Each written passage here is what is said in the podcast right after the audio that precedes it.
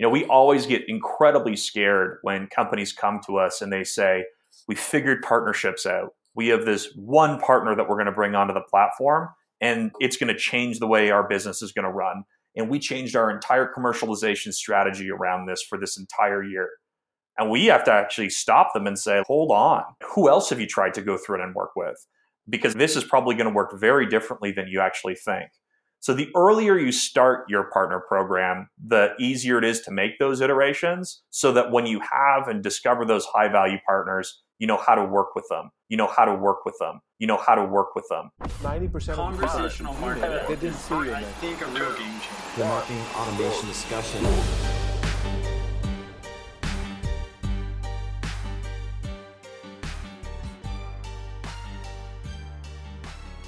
Welcome to the Marketing Automation Discussion. Here's your host, my dad. Hello, everyone. It's your host, Alex Glenn. Before we start today's episode, I want to ask you a couple questions. When I say the words partner program, what do you think? What tools or strategies come to mind? If you are or have been a product owner or marketer, maybe your brain goes straight towards the term affiliate and affiliate link tracking apps like Referral SaaSquatch or GetAmbassador. Or if you are dealing with consumer brands, maybe the only partner programs you have experience with are influencer based and tracked using apps like Influencer or Tracker. But what if I say the words channel relationships, co selling, or reselling? That's what we're most interested in here at Automated today. So, we're going to discuss the new world of partnership strategy, specifically in the vertical of partner relations management and PRM software like that of today's guest, founder of partnerstack.com, formerly growsumo.com, Mr. Bryn Jones. Bryn and the team at PartnerStack help companies open scalable and cost effective acquisition channels through partnerships. Companies like Intuit, Asana, Evernote, and Freshworks use PartnerStack to manage their channel relationships, which average between 20 and 40% of their overall revenue. My former guest and founder of Reply.io, Lee Gladish, is a user of partnerstack.com and told me yesterday his channel partner referral revenue will reach around $500,000 this year alone. And of course, with this level of revenue, there is the stack to consider. How will this new channel become an integral part of the existing operations, and who do you need to run it? Needless to say, I had to get the answers from the horse's mouth, and that meant getting Bryn on to help me illustrate what a partner program strategy is, how it's woven into your standard operating procedures, and what it means for those who execute effectively. I'm very excited to share this with you today. So let's get started. Let's go ahead and get started, Bryn, with a brief introduction to you, your history there, and what happened with GrowSumo, PartnerStack, and Y Combinator. Yeah, well, thanks, Alex. Before we got started with PartnerStack and my life prior to startups, um, I was actually an, an, an athlete. I was a member of Canada's national swim team, and I eventually turned into an entrepreneur in graduate school. I all of a sudden had an extra 30 hours a week in my hands and spent it learning how to code learning about software. And for whatever reason was really drawn into enterprise software very early on. So my founders and i originally built a platform that was like slack except we joked that it was worse in every way. We didn't have the growth uh, we certainly didn't raise the capital that they had and quite frankly the product just wasn't anywhere near as good. But the uh, one thing that we did learn there was um, how to build a network of partners 80% of our revenue was actually driven from people sending us referrals. We would then manage those referrals on this Google spreadsheet and pay them out every single time they drove us new revenue. Companies actually started reaching out to us at that point in time, and these companies were much bigger than us, asking us, How did you build your channel program? And to be honest, you know, our answer was, What's a channel program? We were super fortunate that Shopify was right down the street. We're based here in Toronto. We walked over to their team, who at the time were doing more than 20% of their revenue through channel. And they said, if I were to do this from day one, here are the 10 features that I would require to manage and scale up our channel program. That was in early 2015. Within 60 days of that conversation, we were accepted into Y Combinator. Uh, went through the program summer 2015, did our initial launch, built a solid enterprise software platform, rebranded to PartnerStack, and here we are today. And this is a very interesting background. I mean, it's it's one you hear not often, but it does come up, especially with the successful companies where you sort of had something going on internally, which ironically enough, it's uh, similar to Slack's story. But you had something going on internally that was working very well, and someone noticed it, and that became the product that that you were entering Y Combinator with and became what is now PartnerStack. I'm very curious what made it an enterprise solution specifically? Yeah, that's actually a, a, really good question. You know, partnerships are really complicated. We realized very early on it was an enterprise solution because it touched so many different parts of a business and because it actually sat inside of a larger technology stack. Right? It's very important for any enterprise solution to be working directly with the CRM uh, we actually work and have the capacity of working directly with a payments gateway. And because we're spread across, though there's one buyer, typically somebody that's inside of partnerships or inside of marketing, though there's one buyer, there are different parts of the organization that are in fact that, that actually have influence over over partnerships. And so, you know, it's a it's a complicated beast partnerships. Uh, there's a reason why no one's gone through and been able to solve this yet. And we went through the process in 2015 of discovering all those reasons. I love it. But I'm very curious how you approach the companies that do not have a brand built yet. If a company is coming to you and they say something along the lines of, We are planning to do a partnership program, but we are going to wait until we have a recognizable brand. Can you talk to me as if I'm one of those startups that may have a lot of traction? I have great unit economics, got a lot of customers, but I don't feel like my brand is ready for partnerships yet. What would you say to me? Yeah, so the thing that we always say is 30% of all software sold is sold through partners. So if you aren't thinking of how you're going to implement your partner program, you are just leaving 30% of your revenue on the table. Now, you're not going to solve that overnight, right? The same thing as if you're going to go through and do ad spend, whether it's on analytic or on, on Google, on LinkedIn, or on a platform like G2 Crowd, like you're not going to figure it out overnight. And the same thing applies for, for partnerships. I mean, you're not going to figure out your sales and sales process overnight either, right? But if you have a keen understanding of your unit economics, it's important very early on that you go through and put that sign on the door that says you're open for business with partners. Because your business will likely attract partnerships that you aren't thinking about. And it's important that you capture those partners, whether you choose to work with them today, um, you know, next quarter or next year. The more data you collect and the sooner you do it, the, the more accurate and the better uh, your partner program will be when you do launch it. So you know, we're a big believer in, in starting early and iterating. Um, I mean, we're a big believer in every aspect of our business with that, but the same is actually true with partnerships. And the number one mistake that we see early companies come through and do is try to be perfect with this on day one. Um, and you know, it's just not going to happen. Um, you don't want to be per- you don't you don't want to be perfect with it because you probably haven't started early enough.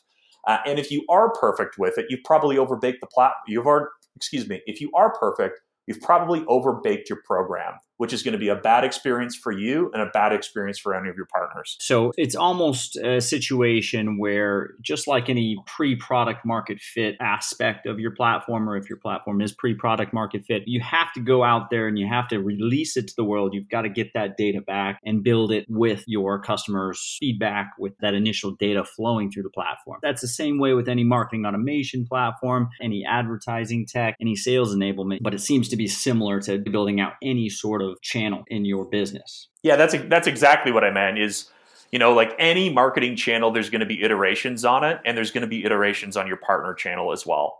You know, we always get incredibly scared when companies come to us and they say, "We figured partnerships out. We have this one partner that we're going to bring onto the platform, and it's going to change the way our business is going to run." And we changed our entire commercialization strategy around this for this entire year. And we have to actually stop them and say, hold on, who else have you tried to go through it and work with? Because this is probably going to work very differently than you actually think.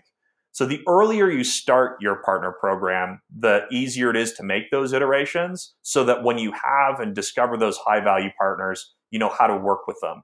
You have to equip these people to be successful. They are going to be the voice um, to your customers in many cases, the large resellers and managed service providers are going to be one of the first lines of support for your customers. So you have to be able to go through and start working with them early and often, um, build marketing materials, um, sales materials, customer success tools. Learn, you know, are the training programs you're providing to these resellers and partners are they actually valuable? How could they be more valuable? The same type of discovery process has to happen early and often, and the sooner you do it, um, the more likely uh, you know your partner program is going to be able to scale up accordingly. I mean, all you have to go through and do is look at large companies like HubSpot and and and and Shopify and, and see they invested early, and the result is you know forty percent of their new revenue is coming in through um, is coming in through their partner channel. And there's no more cost effective way of scaling revenue than not having to go through and add an extra sales body, not having to go through and add an extra success or success and support body.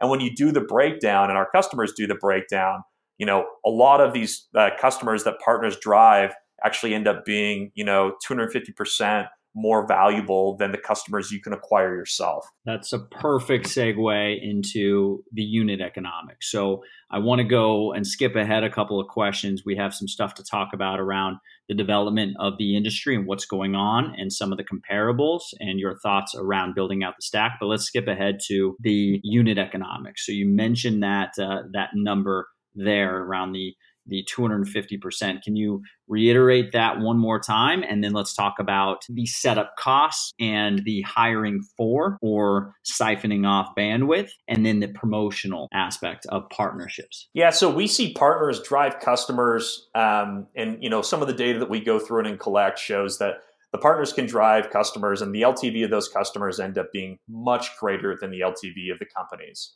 And the simple reason is it's often those partners are selling multiple solutions to that end customer.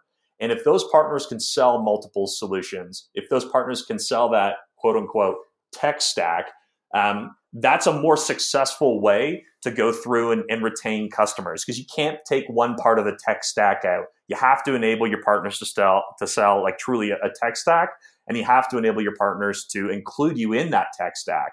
So that's one of the reasons. And the second reason also is partners are often the one that's are either administrating the accounts, are training the admin, are training the end users, um, um, and or are the first line of customer support. And though you think that you're really good at customer support, you know, often these partners are paid a monthly retainer to jump through and help on every single bit. So they can just be better all around, which truly increases the LTV of these end customers the partners can bring. Is there a rough average higher LTV of a partner referral versus a marketing and sales driven customer? I mean, there are numbers out there all over the place. We're often seeing the LTV being anywhere from 150 to 250% greater that partners go through and bring on you can get dive into the specifics. You know, is it a marketing partner? Is it a referral partner? Is it a reseller partner?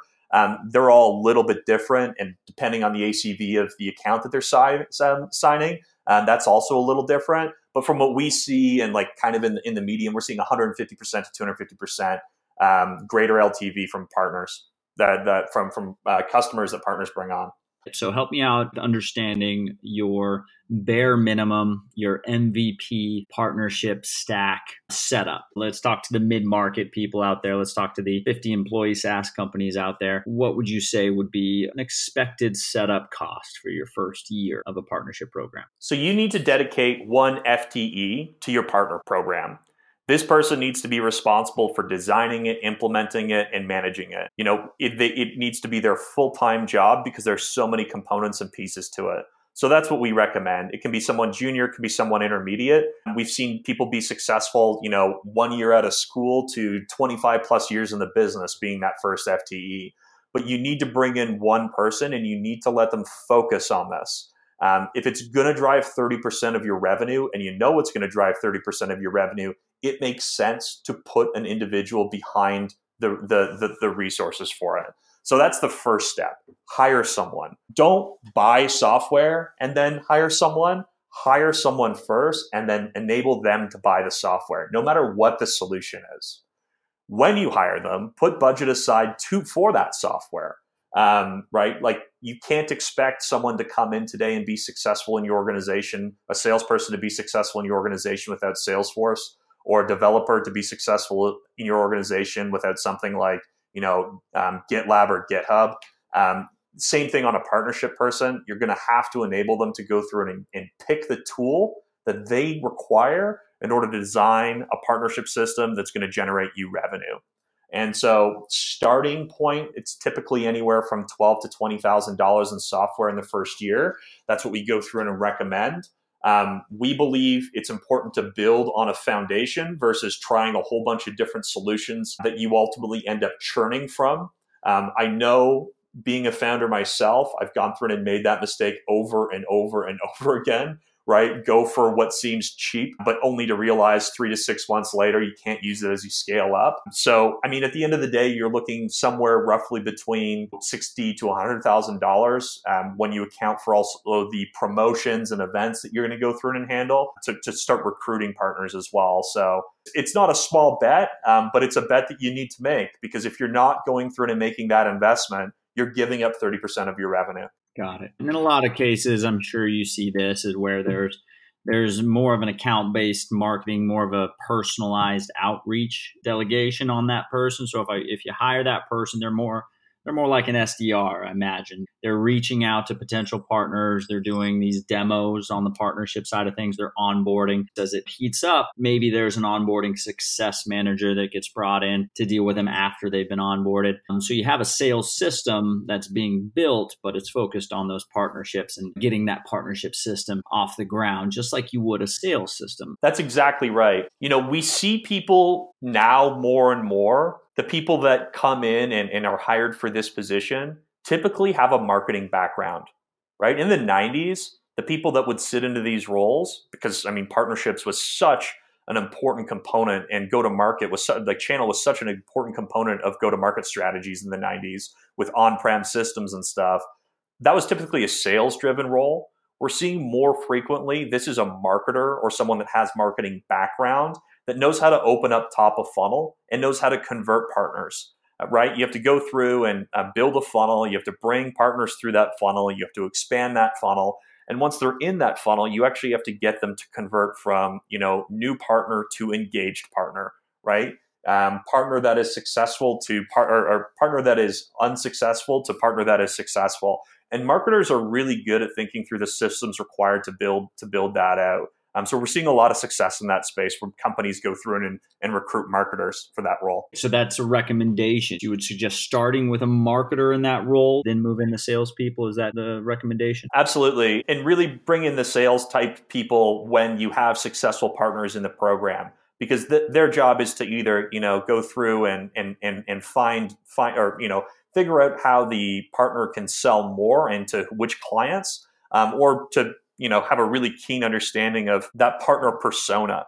Um, the same way as you have you know customer personas you're going to go through and develop partner personas and you're going to know who to go through and target um, the marketer is really good at, at, at, bringing those people through the funnel um, and, and, and letting them go. The salespeople is really good at figuring out specifically who to go through and target after you have a few people that are in fact successful. So, thinking along those lines, if I were to set up a partnership program in my company today, I may pull off a little bit of bandwidth from a marketer and we would set up the infrastructure and that infrastructure would be say partnerstack.com it would be integrated with our CRM to make sure there's no sort of duplications going on. We'll talk about that in a minute, how, how that interacts with what's currently happening. But let's just say they're bifurcated, they're totally separate, but you have partnerships being run by somebody in the marketing department. There is a landing page for the partnership program that's linked in the footer. Talk me through the setup steps for a successful partnership program if you wanted to start at the very ground level. The setup steps that we have for people is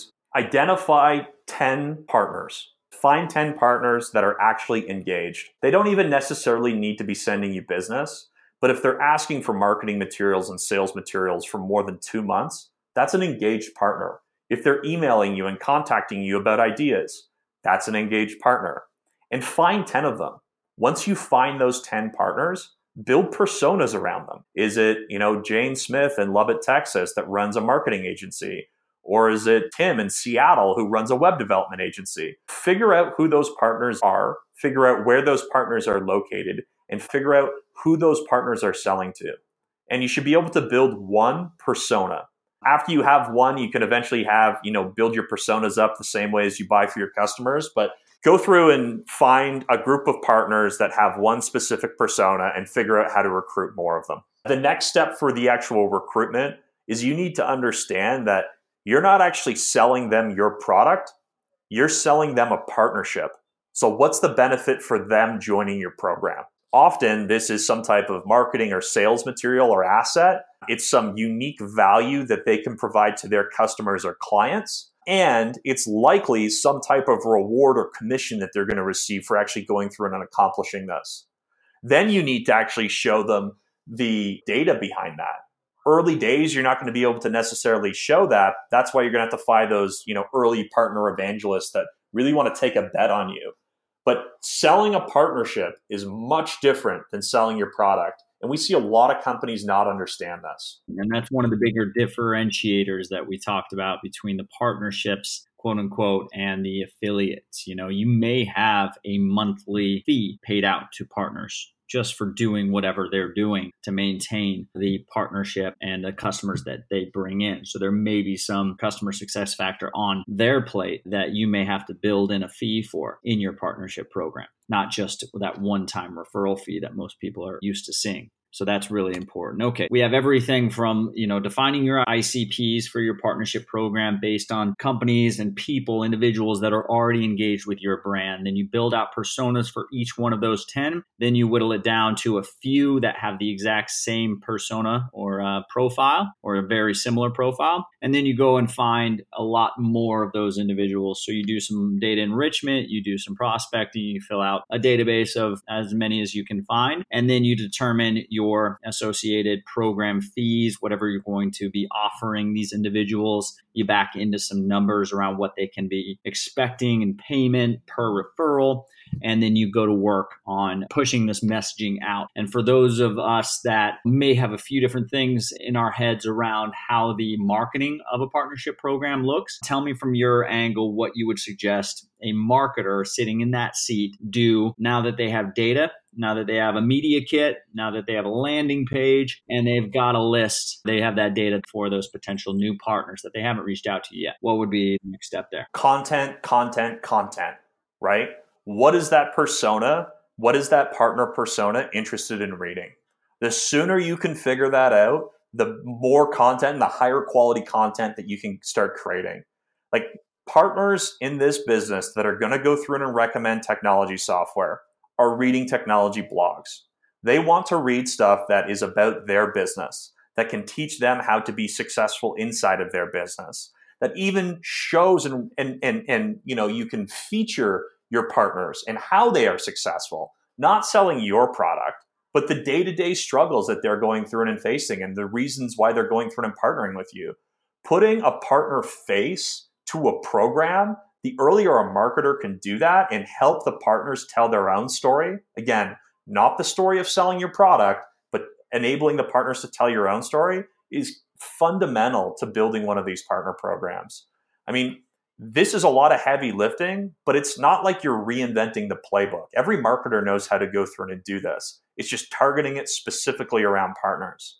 And we've seen companies that have started doing this in their first 12 months. Guess what? They like it was a struggle. They had eight active partners after putting like four FTEs behind it. Well, today those companies are doing more than $200 million through their partner channel in revenue and it's the most cost effective way to go through and, and, and come on on board. So um, that's kind of the playbook. Um, you know, not a lot is written on it, but that's kind of what we go through and provide to people, and we see a lot of success when that happens. I imagine it's less like a steady spend this much time and resources and get this back in return It's more like building a community. You know, you put in a lot of time to really build the infrastructure and to get those first few talking about the program and utilizing it. But once the word gets out that you have a stable, successful program and you're making those initial partners happy, that's when it starts to hockey stick. That's when you start to really see the benefit of your partnership program. For most people, I imagine it works more like that. Oh, yeah, that's exactly how it works. And the way you should think of it is like that might seem like a long time, but think about how many wasted dollars you have on ad spend, right? Or on events. Like when you truly look at the ROI, like this is a sustainable channel that can grow on its own at some point in time. Um, you know, the longer you do it, the more efficient you get at it, the the greater the returns that are there. Um, and if you're going to become one of these businesses that do 100 million dollars in ARR, like it's going to be part of your business model. So the sooner you start doing it, the more data you can go through and collect on who these partners are, how they sell, and how you can enable them to be successful the bigger the program that you're going to go through and, and, create. And back to the content that you mentioned, I do want to give a hats off to Drift. I think they did an amazing job at the content that their partners have at their disposal to help them sell. That was something they did very well. So hats off to those guys. And then Unbounce, you guys have done an amazing job with Unbounce. I know a couple Unbounce partners, and they're doing a fantastic job over there. So there's probably some use cases for Unbounce. Check that out, and we'll have some links in the show notes. And I want to circle back real quickly to something that we sort of touched on, but we didn't clarify quite enough. If I'm looking at a partnership program, I'm Googling keywords, right? If I'm really new to this and I'm looking into the differences between platforms, give me the keywords that you would use to find a partnerstack.com versus the keywords that you'd find a Linktrust or Click Inc. or a cake.com, one of those guys. Are there differences in the keywords? If so, let me know what those are. Yeah, I mean, the biggest difference difference here is people mix up partners, right? Because it's such a vague word, right? So partners can be defined in three categories. There's your marketing partners, and that's typically like an affiliate or a partnership with something like a bank that runs an email campaign. There's your referral partners, and that's generally some type of customer advocate, um, whether they're one of your customers or just one of your evangelists that are out there that are going to send you leads. And then the last category is resellers. And resellers are typically where people are actually building their business around selling yours. Um, so they make money off of both commissions as well as training and often have a monthly retainer to go through and provide support out to these clients. So those are the three categories of partnerships that are there. And so often people think of partnerships as just being affiliate, or so often partnerships is just, you know, managed service providers. Whereas the reality is, it's typically a blend of everything. I mean, you can't define marketing as just ad spend, right? Um, and so the same thing is true in partnerships. We just haven't seen it well defined yet, which is something, I mean, our team is certainly going through and trying to work on. Got it. So the affiliate side of things is just one piece of the puzzle. It's just one option. But in a full partnership program, you may have those affiliate links throughout your blog post if you are promoting a partner of yours, but you're also going to be referring and helping your customers onboard into this referral partner that you've chosen. And you're really relying on the, the income that that referral partner may bring in. And maybe you have a few referral partners across diff- different verticals, but you've accounted for that revenue. You're building a business out of it. And and that world becomes much different than these one off, simply tracking referrals, tracking affiliates, this link tracking sort of vertical that we're all pretty used to. I like that definition. So thank you for that. So now let's talk about how partnerships fits into my stack how does it fit into the stack and what is the real role of partnerstack.com with relation to my crm or my marketing automation or my analytics et cetera? Yeah that's a good question. So we go through and tie into you know your marketing automation system into you know your crm no matter what type of crm that's there and we'll actually tie all the way into your payment gateway if you want us to. And the reason why that those three integrations are necessary is because you need to provide your partnerships, your excuse me, you need to provide your partners with a dashboard so that they can be successful. And what I mean by that is you couldn't possibly hire a salesperson today and not give them access to Salesforce and expect them to be successful. I mean, if you told a sales manager that you didn't operate using a, a, CRM, no matter what type of CRM it actually ends up being, you'd never find a sales manager that would join your company. So how could you possibly expect, um, you know, not to be able to provide your partners and also to expect them for for them to be successful? So we sit in the stack. We are really the layer that the technology layer between companies like you know Drift, like Asana, like Unbounce and their partners. We provide, you know, a adapt. We tie into your um, CRM, tie into your marketing automation system, tie into your um, payment gateway, and we provide a level of transparency for both the partners and the companies to know who's converting what and where. This is going to avoid major conflicts. That's actually called channel conflict. And we see companies overpay their channel partners millions of dollars as a result to it sometimes. Um, and there's never been this level of transparency between partners and companies until we've come through. And records recognize that, hey, you know what? People actually need, and today in 2019, partners need technology to sell business, to sell technology companies um, software. Um, and and there's just been a lot of lacking, a lot of, lot of solutions that have lacked that on, on the market, and, and educating the market on the importance of that has been actually very well received. Got it. So my partnership manager, this person, maybe they're pulled off of sales, so they're used to working in a marketing automation suite. Maybe they dabble in the CRM a little bit, but they mostly stay away from the CRM. Now they're getting handed partnerstack.com to start building out their partnership pipeline if you will, and to start demoing and offering the same dashboard? Is this a situation where it's more so the platform to be handed off to the partners for them to use, and then your internal team still uses your typical CRM? Or does the promotions and the activity of tracking and finding and note taking and all the CRM activities around partnerships, does that happen in partnerstack.com? Yes, we are the system of record for partnerships right? And so the partnerships manager uses us, uses our dashboard, uses all our marketing automation tools to engage partners, uses our platform for that. We just so happen to tie into your CRM and to tie into your payment gateway to provide both that manager and your sales team and the partnerships visibility into the activity that's happening inside of the partner channel. So if I'm a Salesforce user and a PartnerStack user, when I'm looking at a contact in Salesforce and I'm a salesperson, so I'm after this contact to sell the software to, and there has been some activity around that person in PartnerStack, would those notes show up in Salesforce or would they show up only in partnerstack.com or is this um, an option and customized? Yeah it's yeah i mean it depends on how you're integrated but we're designed so that the sales rep never has to log into partnerstack. We don't want to go through and complicate anyone's life right?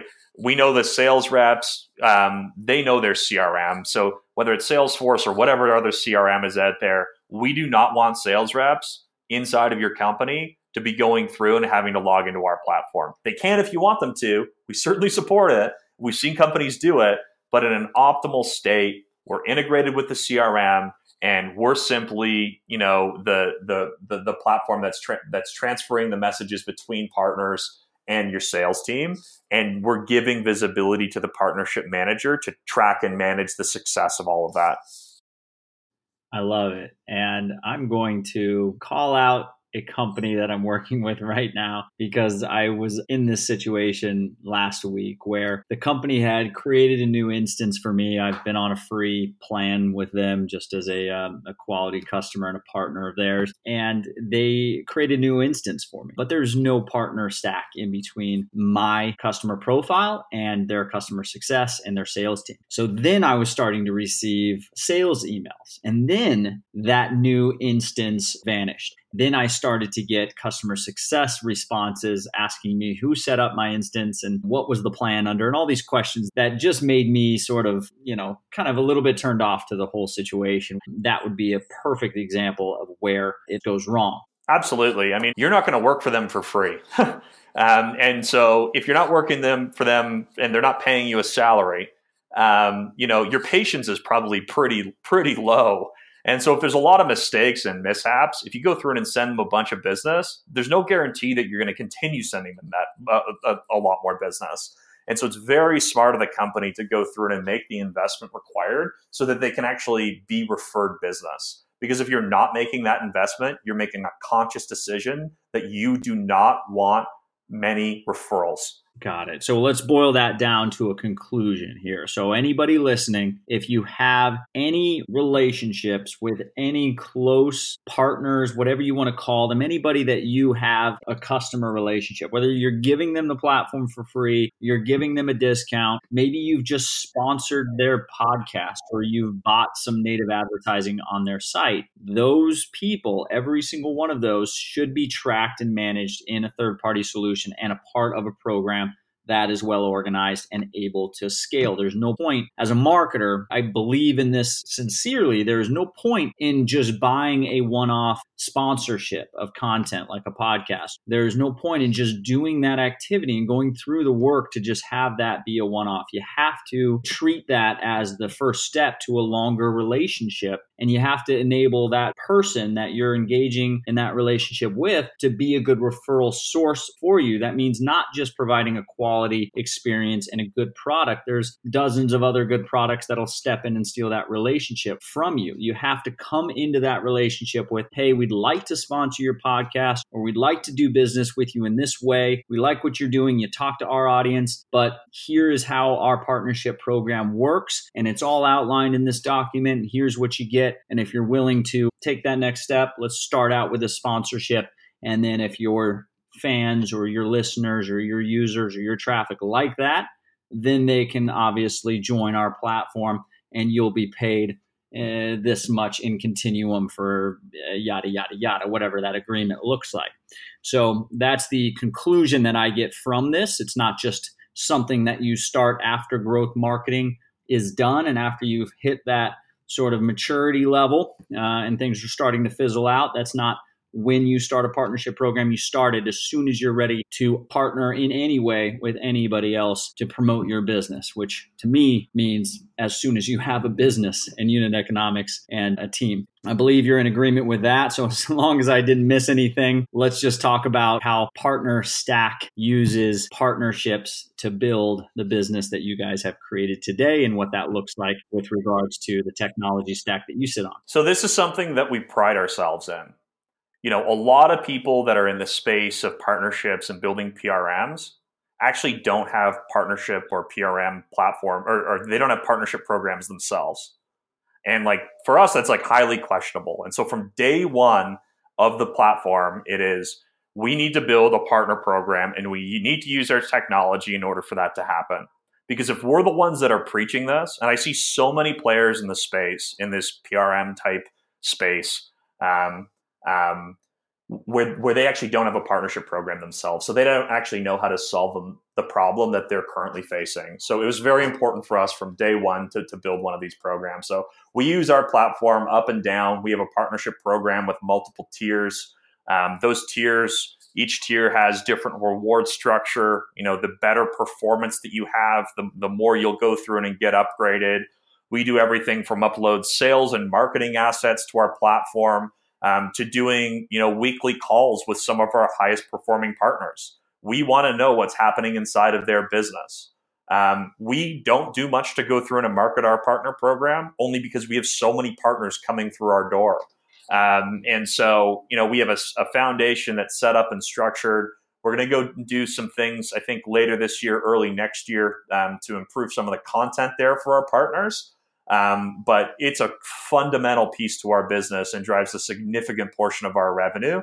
And you know, I think that anybody that's not using it doesn't really understand the problem of, of how to work with partners. Got it. And can you mention any uh, tools that you sit on top of besides PartnerStack, CRM, marketing automation, chat, etc.? Yeah, I mean, we absolutely love. Um, uh, I mean, the, the one that, that we go through and, and, and, and use all the time is is outreach. It's just like an unbelievable pl- tool that's come out here in the last little bit. I mean, there's there's there's there's dozens and dozens. We use things like um, you know Unbounce. We use things like Asana. Um, um, but outreach is, is is certainly the go-to here on this team. Um, we just you know did a great transition. Really enjoyed our time at Intercom, but the pricing made a little bit more sense to move over to Zendesk.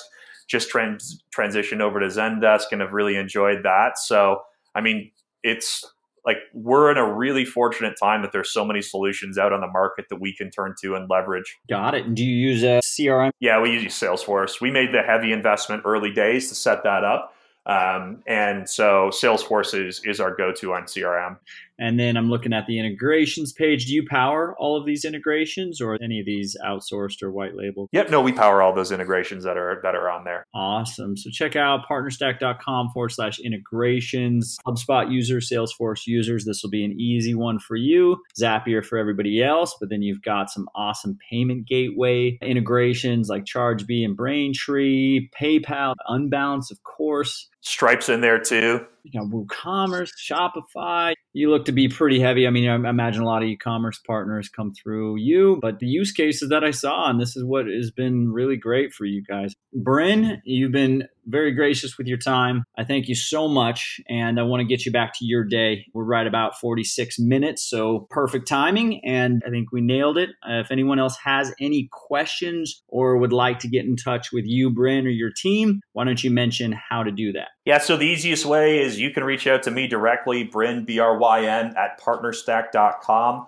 Um, you can come check out our site, partnerstack.com, and reach out to anybody on our on our team. Um, everyone's really responsive, um, and you know we're always happy to talk partnerships. I mean, we think that there's a lot of opportunity in this space, and, and we're excited to be you know leading the way there. So, Alex, thanks a lot for having me on the show. And take care, and look forward to more from PartnerStack as you guys continue to grow. Thanks a lot.